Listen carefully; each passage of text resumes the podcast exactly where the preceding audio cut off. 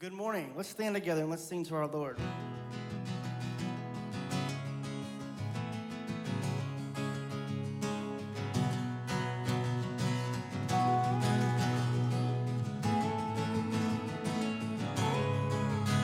Let's sing this together. Come behold.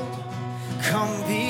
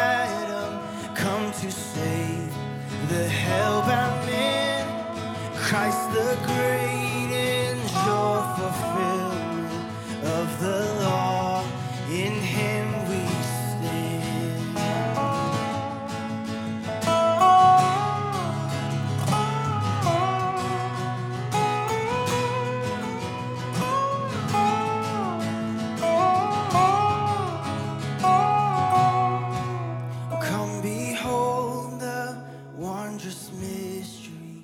Christ the Lord upon the tree. In the stead of ruined sinners hangs the Lamb in victory.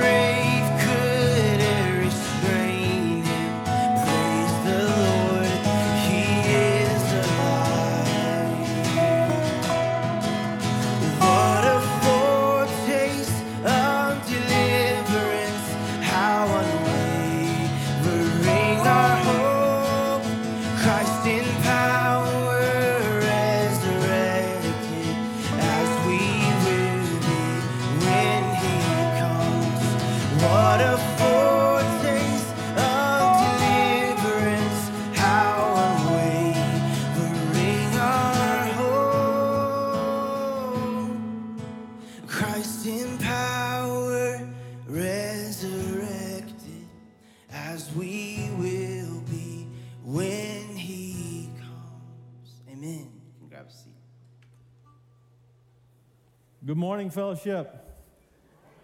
Yeah, it's good to have you with us this morning, whether you're here in person or joining us virtually.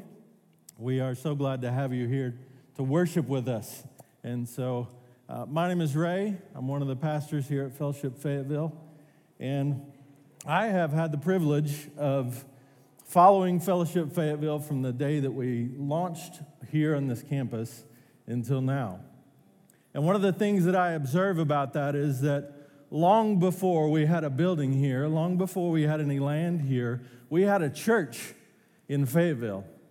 And I know that because we have many fellowship ministry partners that we've had for a long time. I see some people out here today who uh, launched with those ministries 10, 15, 20 years ago. And the cool thing is, that still yet today we have community groups and families and individuals who serve with places like Loving Choices.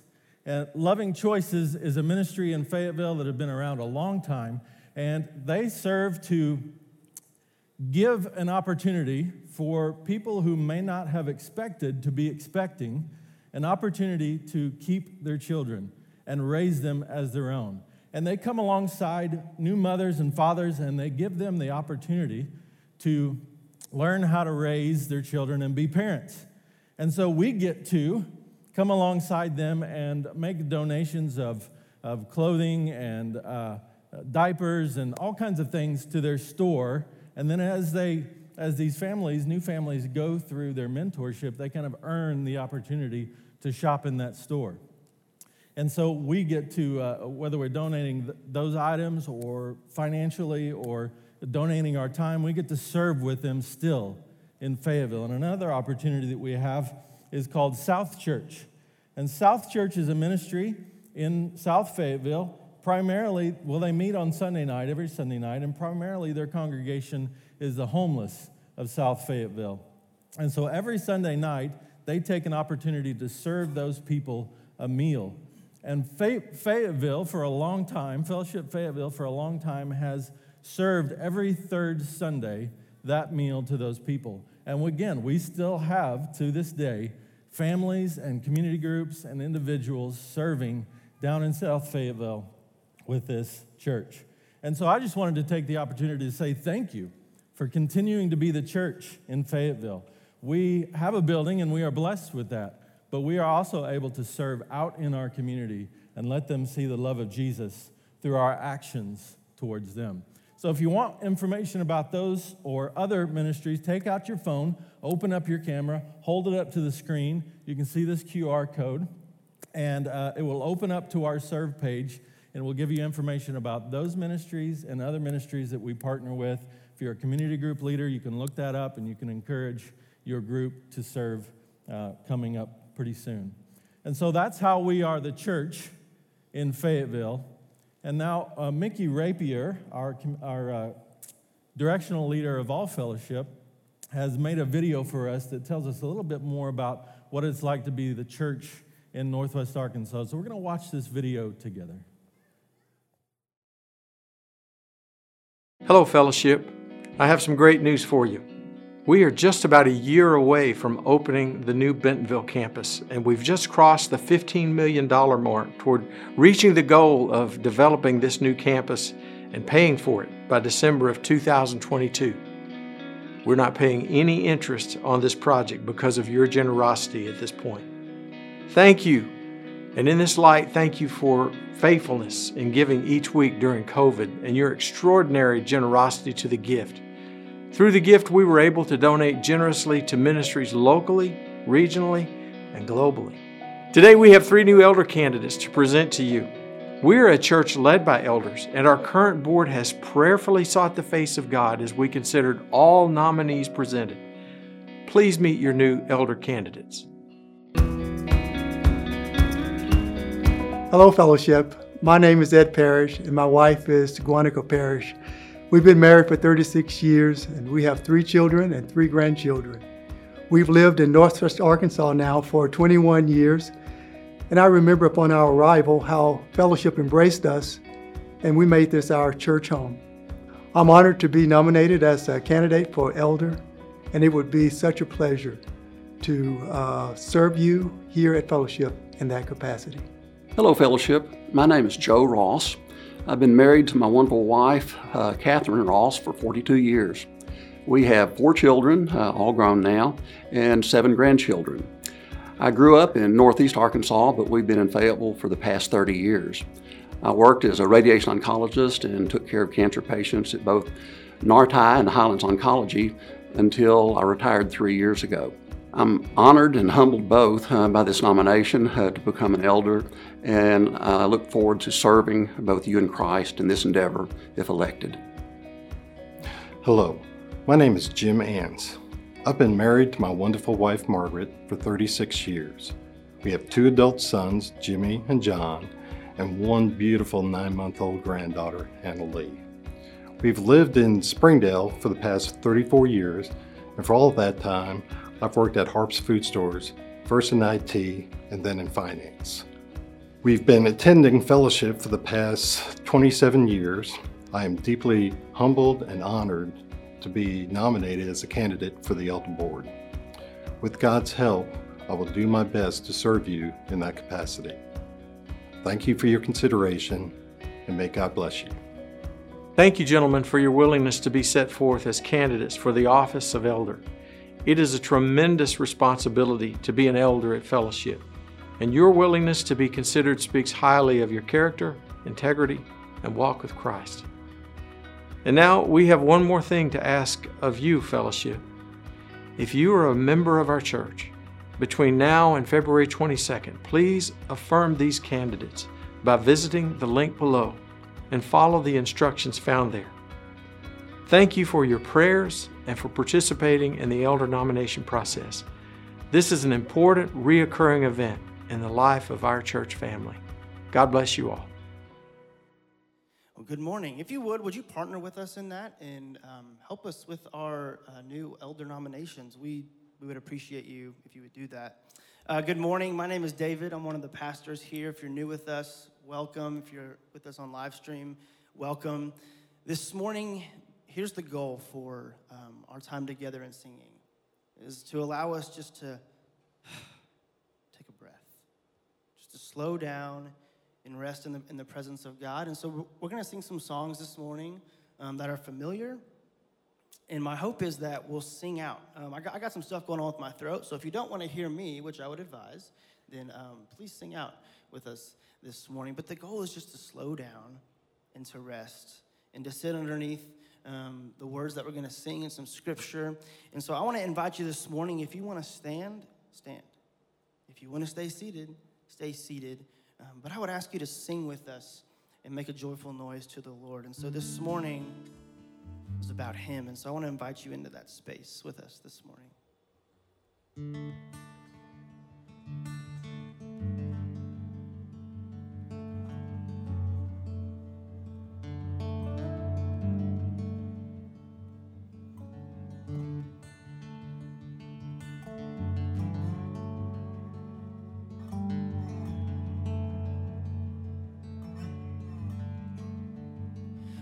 Gift of grace is Jesus my Redeemer? There is no more for heaven now to give. He is my joy, my righteousness and freedom, my steadfast love, my deep and boundless peace. To this I hold, my hope is only Jesus. For my life is wholly bound to His. Oh, how strange and divine! I can sing all is mine, yet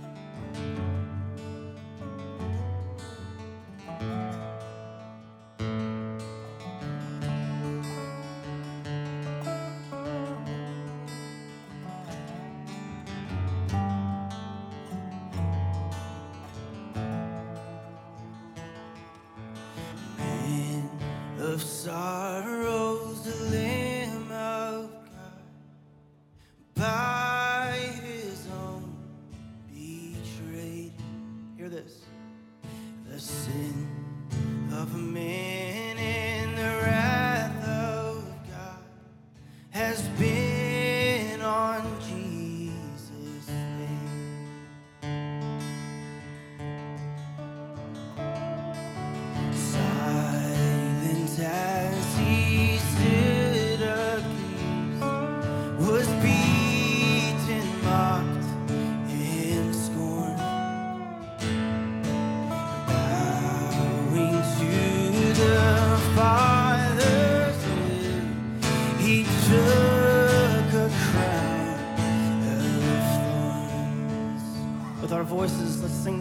that rugged.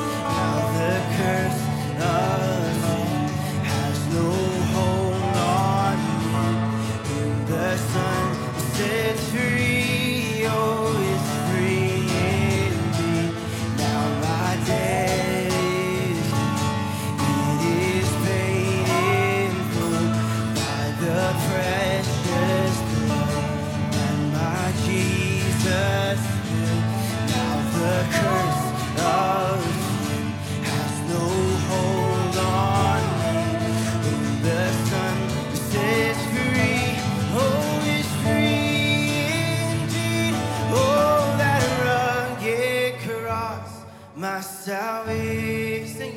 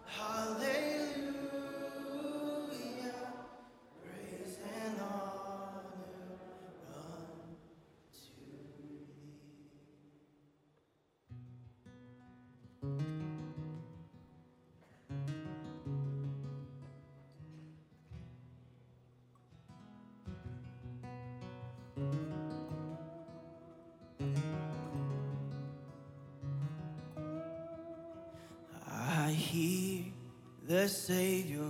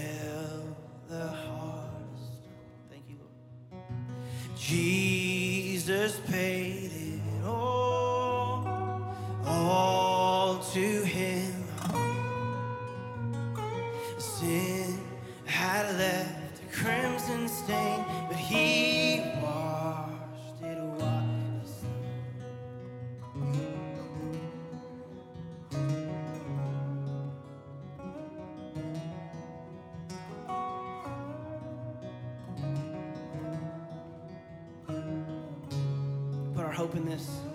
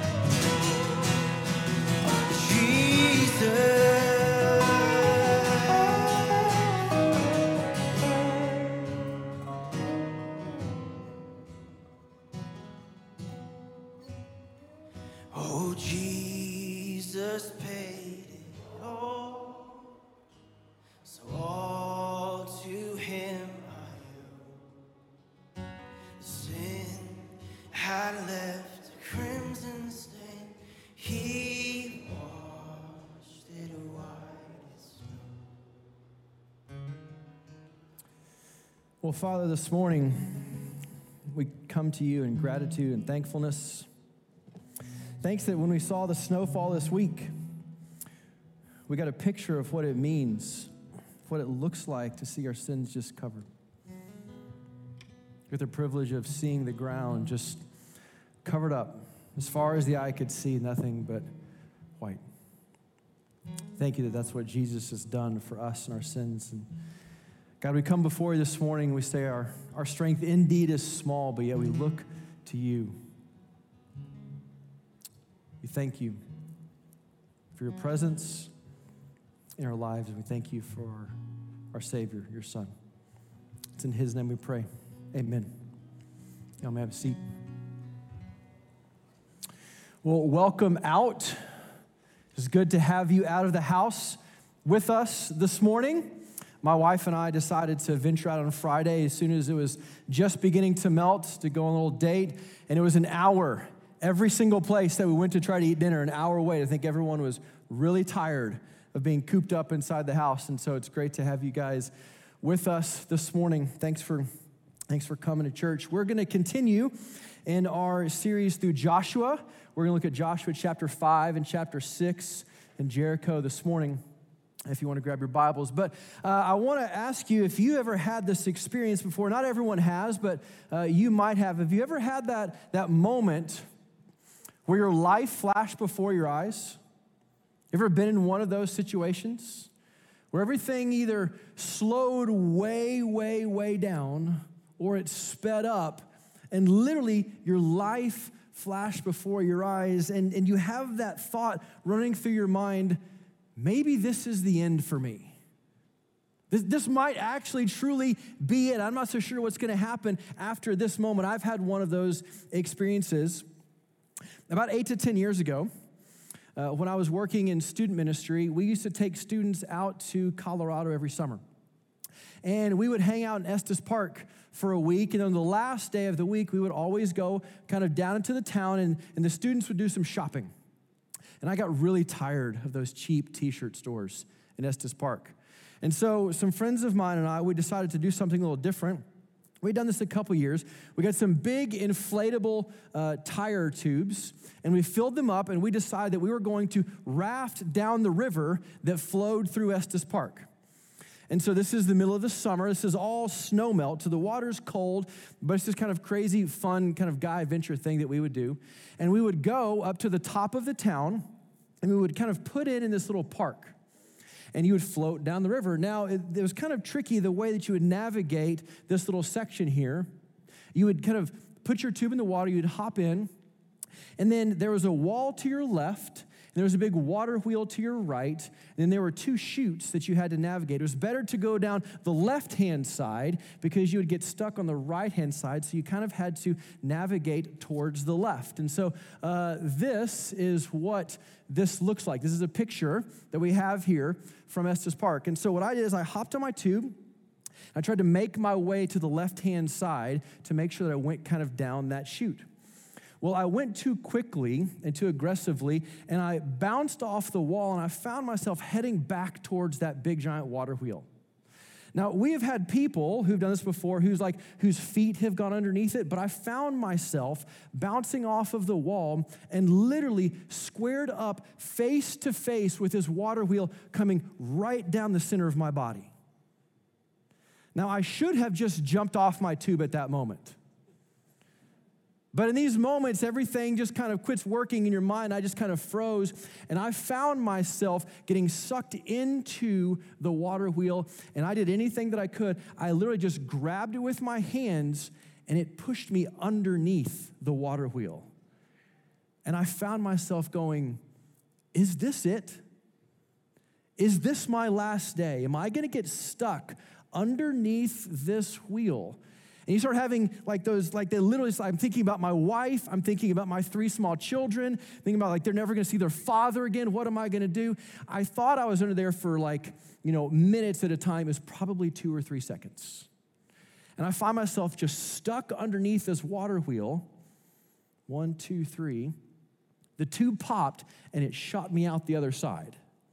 And all of a sudden I'm going, I cannot believe that this just happened.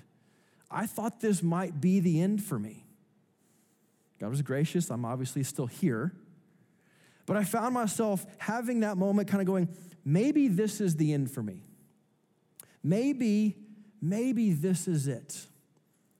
See, we're going to look at a story today. We're going to look at Joshua chapter 6. This is where they're going to find themselves between the Jordan River and the military outpost of Jericho, probably asking themselves the question is this it for us? I'm not so sure we're going to make it past this day. So grab your Bibles. We're going to look at Joshua, start at the end of chapter 5, and then we're going to look at chapter 6. And, and here's going to kind of be our, our framework for this kind of two ideas. Uh, part one, we're going to see the command of the Lord the command of the Lord. Then, part two, we're going to see the concern for God's people. Those are going to kind of be our two pieces to our text this morning Joshua chapter 5 and 6. So here's where we begin Joshua chapter 5, verses uh, 13. Uh, Joshua is, is taking a walk. He's looking around. He's out by himself. And here's what happens when Joshua was near Jericho, he looked up and saw a man standing in front of him with a drawn sword in his hand. And Joshua went up to him and asked him, Are you for us or are you for our enemies?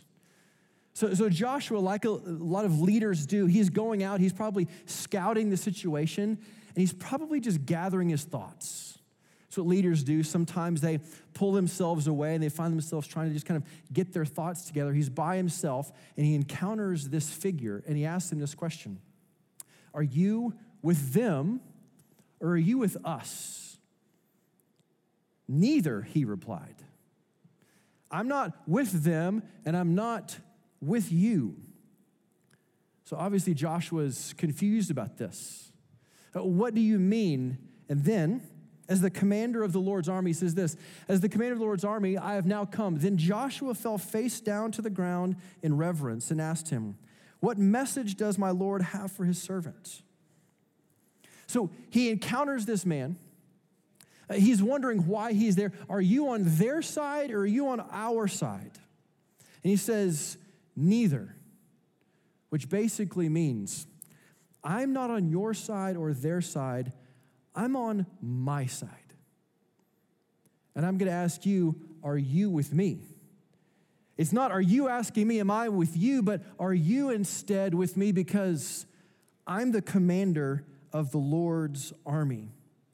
And Joshua fell face down in reverence. Take off your sandals, for the place you are standing is holy. And Joshua did so. Uh, you see, uh, different commentators think that this, this figure, this commander of the Lord's army, could potentially be three different people. It could be an angel with a, a special kind of commission or job sent on behalf of God. It could be God Himself who, who descended in such a way that He was visible uniquely in this way to Joshua. Or it could be uh, Jesus Himself, the, the pre incarnate Logos, before He took on flesh. This is what I tend to believe.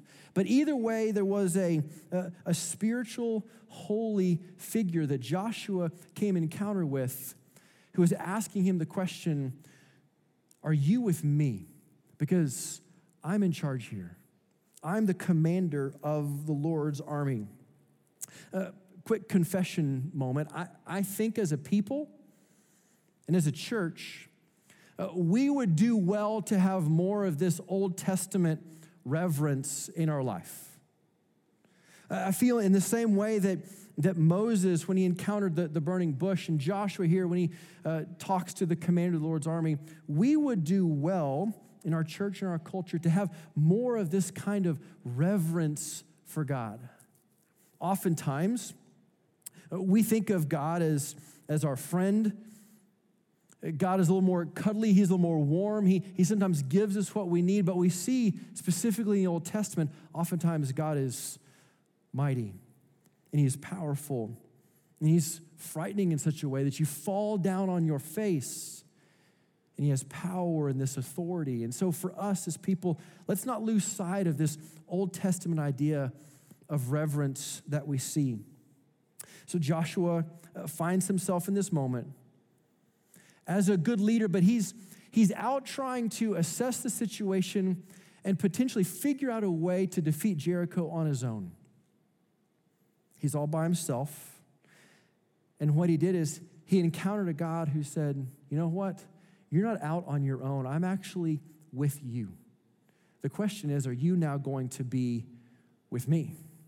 As you guys uh, go and lead and, and begin to try to head up into this military battle that you're going to face. So here we go Joshua chapter 6.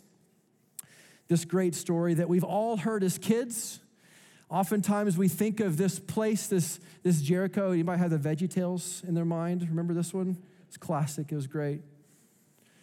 Here we go, Joshua chapter 6. Now the gates of Jericho were securely barred because of the Israelites, and no one went out and no one came in. So this is a military outpost. It's not a giant city with tens of thousands of people, it's a military outpost. The place it's located is strategic for military purposes.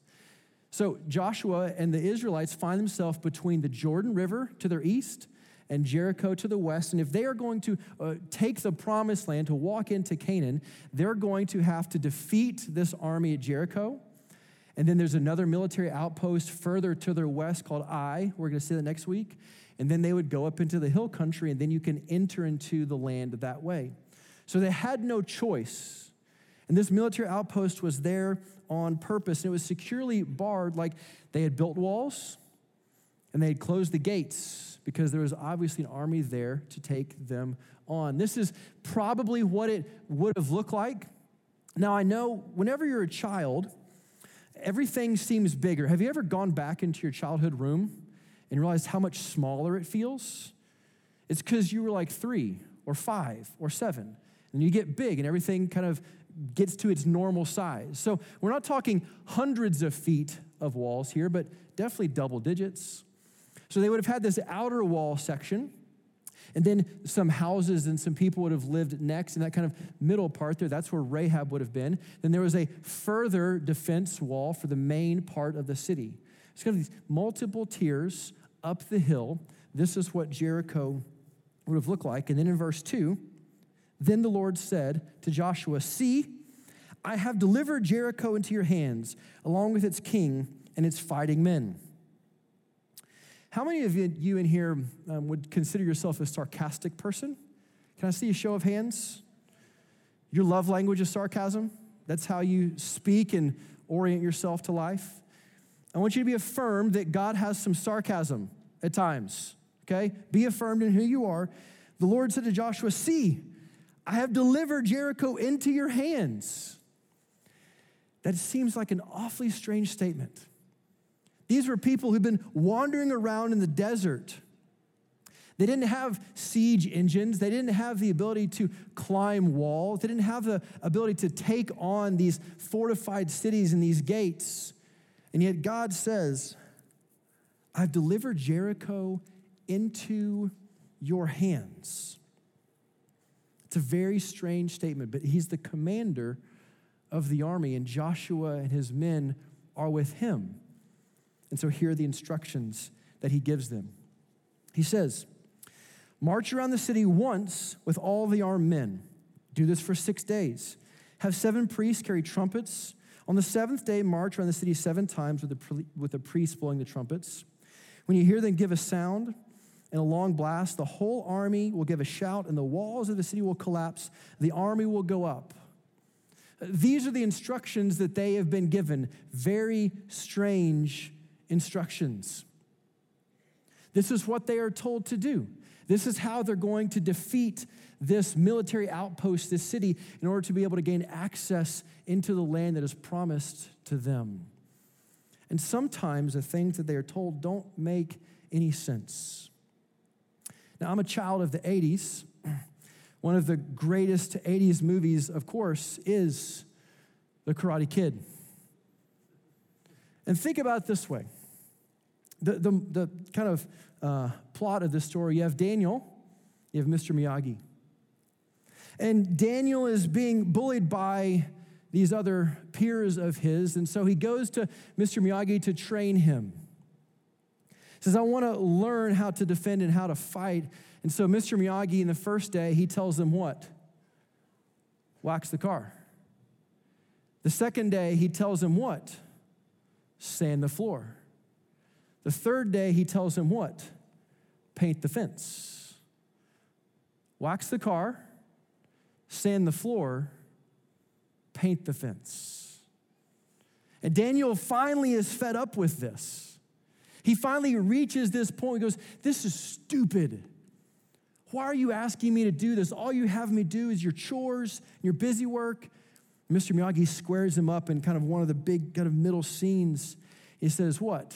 Show me wax the car. Show me sand the floor. Show me paint the fence. And what he didn't understand, he didn't understand his training, he didn't understand what he was being asked to do but at the end, it all made sense. And he goes on and he fights and, and wins at the end. He didn't understand what was being asked of him.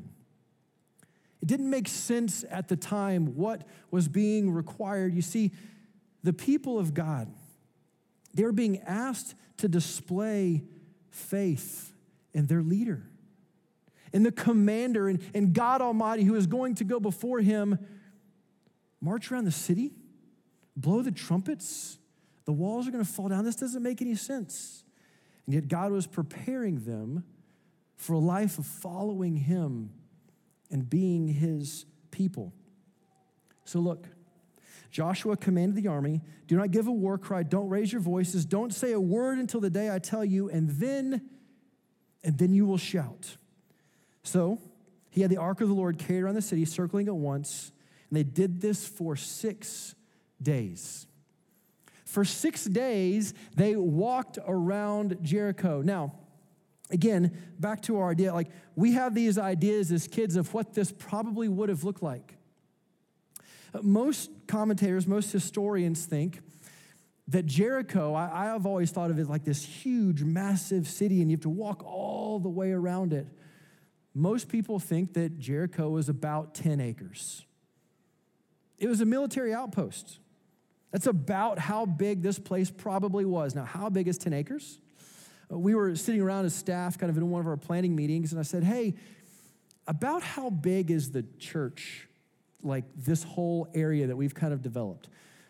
And Kyle McCarthy, he's on staff, most brilliant guys we have. He, he pulls up Google Maps and he, he puts together this picture.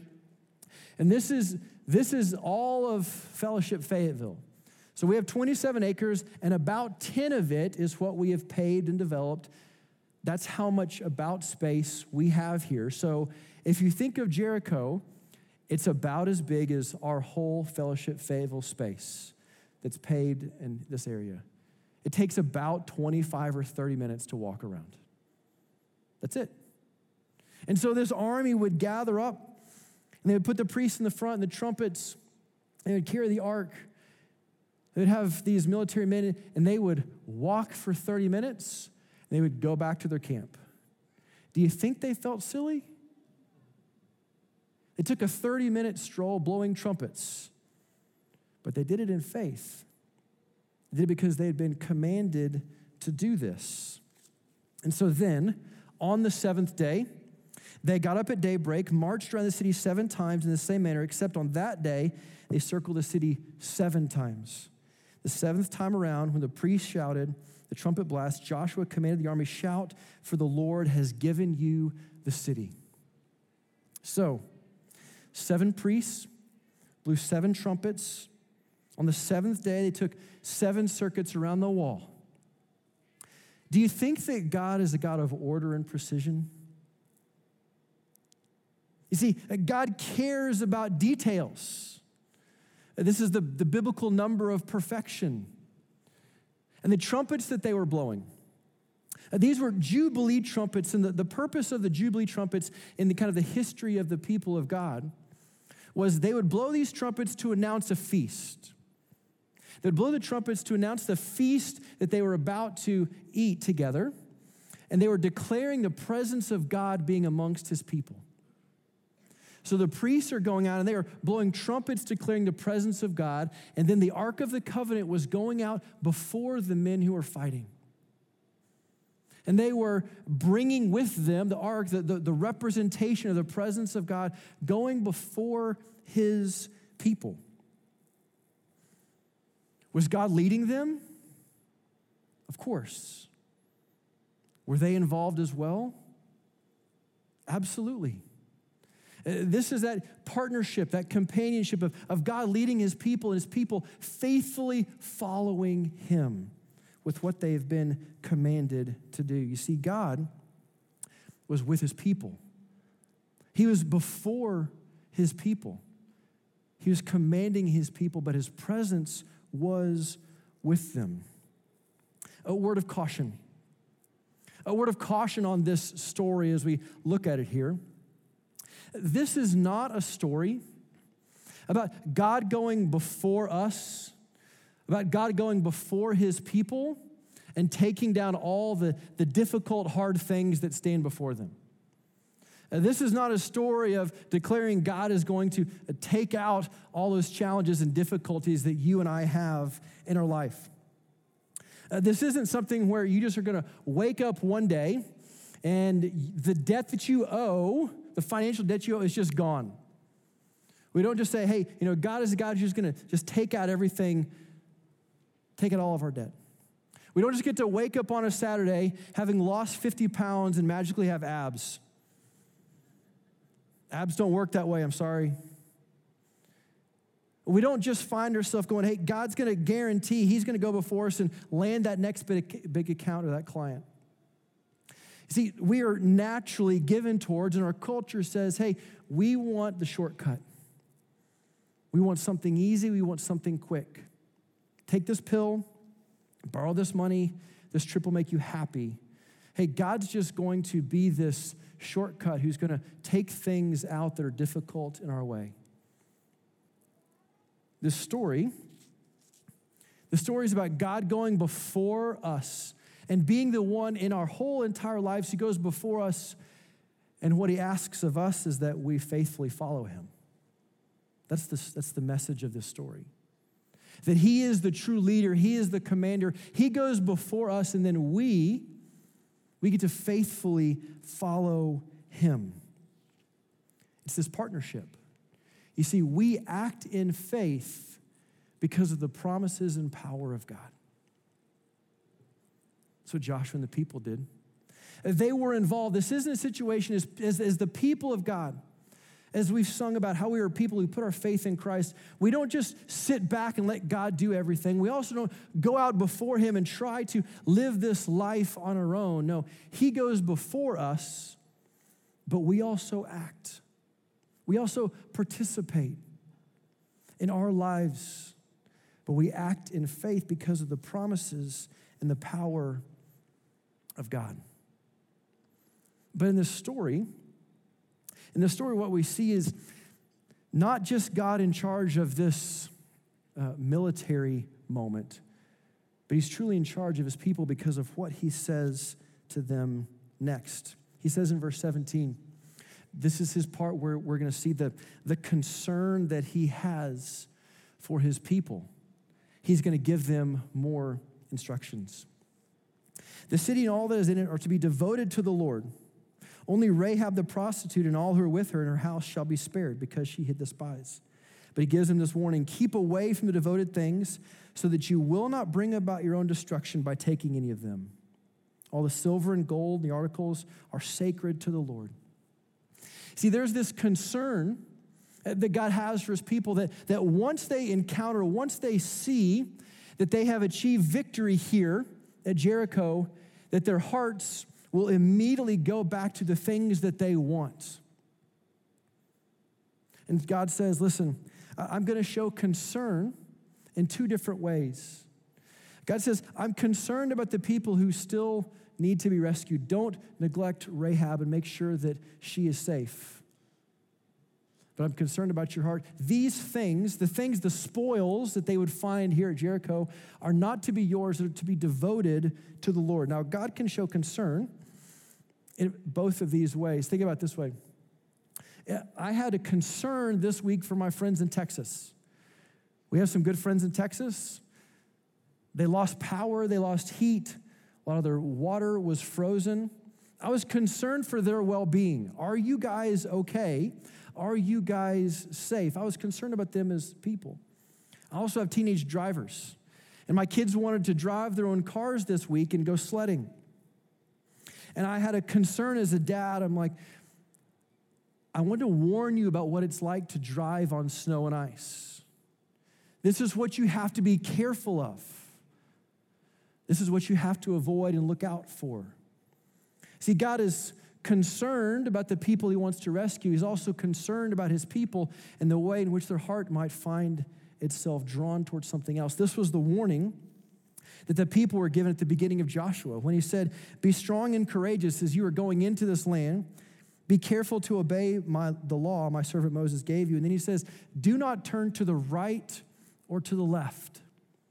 As you guys go into Jericho, don't turn to the right or to the left. Don't find yourself trying to acquire for you the stuff because this is this moment is about you faithfully following God. And so here we go. When the trumpet sounded, the army shouted the sound of the trumpet when they gave when the men gave a loud shout, the wall collapsed, so everyone charged straight in and they took the city. And they devoted the things as they had been told to the Lord and destroyed with the sword every living thing in it. They did what they were commanded to do. Uh, they faithfully followed the orders of God who is going before them. But, got, but I got to be honest, I struggle with some of this part of the Bible right here. They destroyed with the sword every living thing in it. See, sometimes for me, there, there are parts of my faith where, where I don't understand the scriptures. Like, as, as a modern reader of this, I have difficulty sometimes with passages like this. Sometimes there are things that I just have to accept by faith, that I don't understand what God was doing. And then sometimes we have other passages, other scriptures that help us understand and explain something that is difficult, that they were told to go in to literally kill everyone and everything in this city. Well, if you reverse back into Deuteronomy, when they were literally at this exact same place a generation before, they were given these instructions. Deuteronomy chapter 9. You're about to go across the Jordan, go in and dispossess a, nation greater than you, with large cities that have walls up to the sky.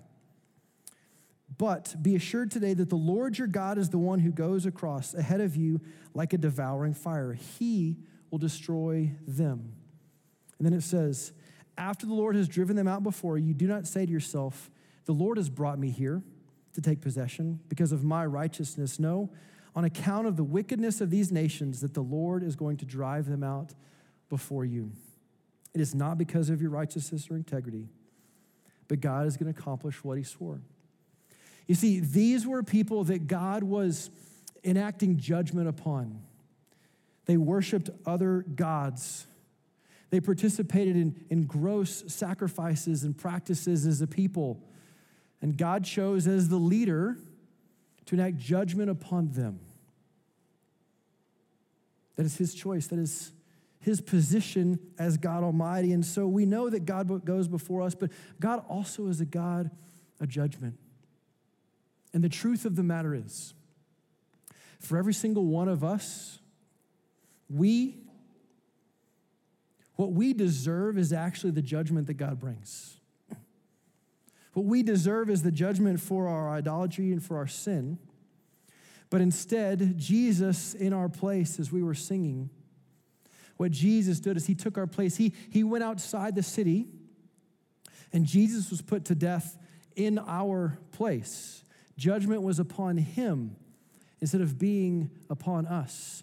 And now, now we actually get to be led by the Lord in the presence of God, and we get to be with him and used by him. All because Christ took on the judgment that God was to give to us. And so we see the Lord was with Joshua his faithfulness, God's faithfulness in the life of Joshua, led him past that moment where he thought it could be his last. He got to participate on behalf of God and what God was doing for his people. It wasn't something that he stood back and watched God do on his own, it wasn't something that he did by himself. He got to participate and be a part of what God was doing. And so we too, our church, men and women who get the privilege of having the presence of God in our lives and the power of God working in us and through us in such a way that we are not a people who sit. We're people that God has called into his great story that says, For my name and for my kingdom, I'm going to go before you.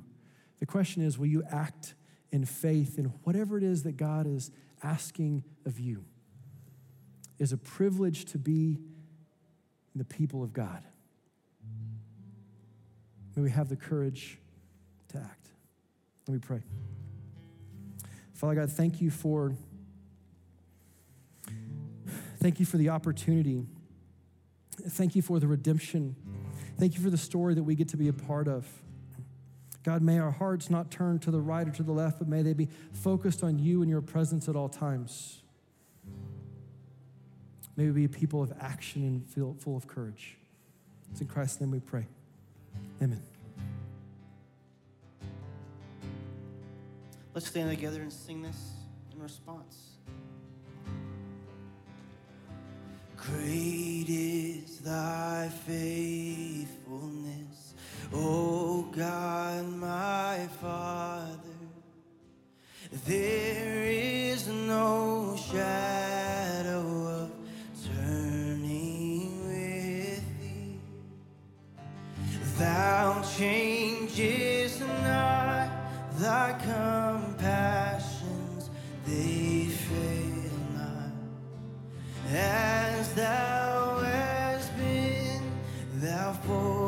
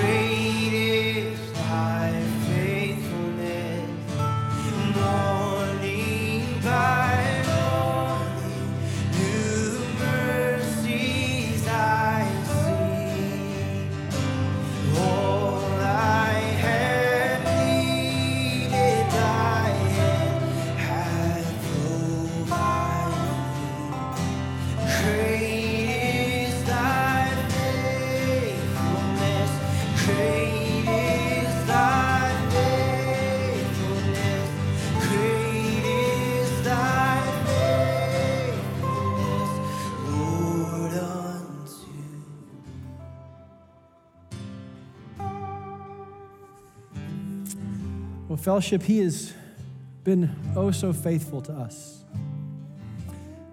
The question is are we devoting ourselves, devoted to be, to be set apart uniquely for the Lord's purposes? Are our lives devoted to the Lord in such a way that we act on behalf of Him through His strength and through His power as the people of God in our lives, in our homes, in this church, and in our communities? Become the messengers of the gospel of Jesus Christ. It's been great to have you with us this morning. If you need prayer, to my left, to your right is our prayer room. Or if you need to share a story about the faithfulness of God, we would love to hear that as well. Thanks so much for worshiping with us this morning. We'll love you all. We'll see you next week.